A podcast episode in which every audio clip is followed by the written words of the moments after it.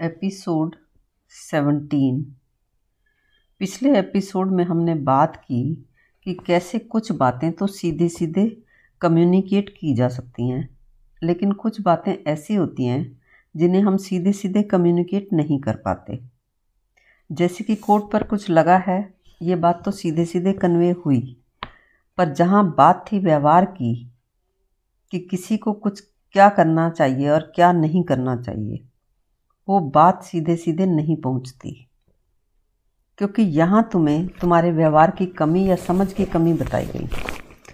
और यदि कोई तुम्हारे व्यवहार में कमी बताता है तो वो तुम तक सीधी पहुँचती नहीं। वो का, कुछ का कुछ हो जाती है, यानी डिस्टॉर्ट हो जाती है। असल में हम अपनों के साथ ऐसी कम्युनिकेशन चाहते हैं, जिसमें कि हम उन्हें, उनकी समझ की कमियाँ कम्युनिकेट कर सकें। और वो उन तक वैसे ही पहुँचें जैसे हम पहुँचाना चाहते हैं। लेकिन जब कोई हमें हमारे व्यवहार की कमी बताता है तो हम सुनना नहीं चाहते। अब सवाल ये उठता है कि फिर किया क्या जा सकता है? किया ये जा सकता है, यदि पहले कुछ दिनों तक रुक कर हम समझ लें कि कम्युनिकेशन ना हो पाने के कारण क्या हैं। फिर ये कम्युनिकेशन की समस्या हमारे दुख का कारण नहीं बन सकती। फिर ये भी दिखेगा कि क्यों नहीं हो पाती ये कम्युनिकेशन और ये भी दिखेगा कि क्या किया जा सकता है कम्युनिकेट और क्या नहीं किया जा सकता कम्युनिकेट और क्यों नहीं किया जा सकता कम्युनिकेट और जो नहीं किया जा सकता कम्युनिकेट तुम उसे अपनी समस्या, अपना दुख बनाओगे ही नहीं। तुम्हें दिख जाएगा कि ये तुम्हें भी कम्युनिकेट नहीं किया जा सकता। अभी तो तुम्हें ऐसा लगता है कि सिर्फ़ दूसरे को ही कम्युनिकेट नहीं किया जा सकता। और हम जो ये काम कर रहे हैं कम्युनिकेट करने का, या किसी को भी उसकी समझ की, व्यवहार की कमी को कम्युनिकेट करने का, वो इसलिए कर पा रहे हैं क्योंकि हमें मन का स्वभाव पता है कि कैसे मन को इस काम के लिए तैयार किया जाए। कैसे उसे बताया जाए कि यही एकमात्र दिशा है? और फिर, जब वो मन तैयार होता है इन बातों को समझने के लिए, दुख झंझट के कारण और निवारण को समझने के लिए, तभी उसे हर समस्या के कारण बताए जाते हैं। समस्याओं के सारे पहलू दिखाए जाते हैं। यानी ये काम एक प्रोसेस के अंडर किया जाता है। इससे पहले तुम सोचते हो कि सीधी सी तो बात है। जो मैं कह रही हूँ या कह रहा हूँ, दूसरा उसे तुरंत समझ ही क्यों नहीं लेता? मान क्यों नहीं लेता? इसमें सोचना क्या है? पर तुम ये नहीं देख पाते कि दूसरा भी तो यही सोच रहा होता है। इसलिए जब तुम अपनों से इश्यूज़ पर बात करते हो, कुछ कम्युनिकेट करते हो तो बात तुरंत उखड़ जाती है। क्योंकि तुम ना अपनी नेचर जानते हो, ना ही दूसरों की। इनफैक्ट तुम नहीं जानते कि बेसिक नेचर सभी की एक जैसी होती है। इसलिए तो अपनी नेचर जानने का मतलब है माइंड की नेचर को जानना, यानी ये जानना कि कैसे वो मन प्रभावित होता है, कैसे वो उखड़ जाता है, कैसे वो तनाव में रहता है। माइंड को, यानी मन को, या मन के स्वभाव को अगर तुमने जान लिया तो ये सब भी तुम जान ही जाओगे। खैर, बात उखड़ने का, या जो तुम कहते हो, वो जैसा तुम कहते हो, वैसा नहीं पहुँचने का, या कुछ का कुछ पहुँचने का काम अकारण नहीं होता। इसके कारण हैं, और तुम्हें इन कारणों को समझना होगा कि आखिर ऐसा होता क्या है। क्यों है? कारण है कि तुम्हारे मन में अपनी बात को सपोर्ट करने के वास्तविक कारण हैं और दूसरे के पास भी वास्तविक कारण होते हैं। और होता ये है कि तुम्हें सिर्फ़ अपने ही कारण वास्तविक दिखते हैं। दूसरे के कारण वास्तविक नहीं दिखते। वो अलग बात है कि उन वास्तविक कारणों का जीवन में, संबंधों में कितना महत्व है वो बिल्कुल अलग बात है।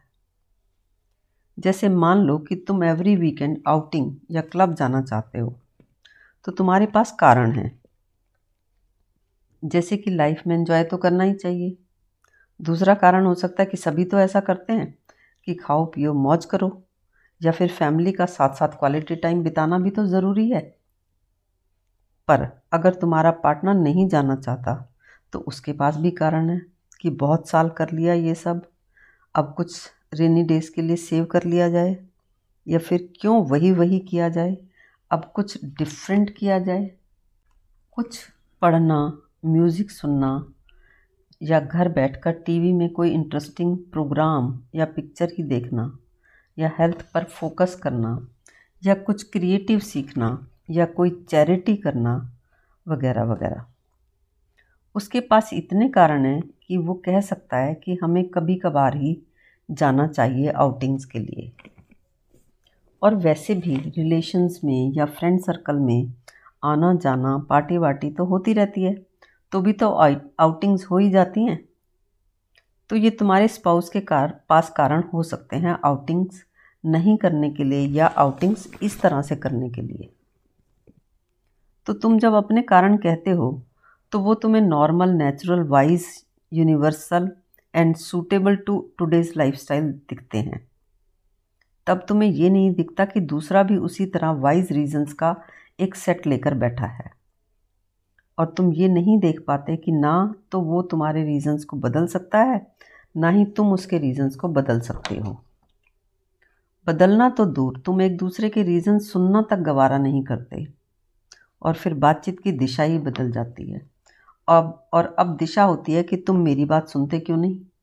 मतलब तुम एक दूसरे को कह रहे होते हो कि, या समझा रहे होते हो कि you are a non listener अब बात आउटिंग के मुद्दे से हटकर बंदे पर आ गई। अब तुम कह रही हो कि आप मेरी बात क्यों नहीं सुन रहे हो? वो कह रहा है कि तुम इतनी ज़िद क्यों कर रही हो? तुम कहती हो कि ये भी क्या ज़बरदस्ती है? क्या मैं अपनी बात ही नहीं कह सकती? वो कहेगा कि इसमें ज़बरदस्ती क्या है? तुम कहती हो कि इतना भी ठीक नहीं होता। वो कहता है कि इसमें बुराई क्या है? फिर इसी तरह तुम एक दूसरे को कहोगे कि तुम्हें तो मेरी भावनाओं की परवाह ही नहीं है।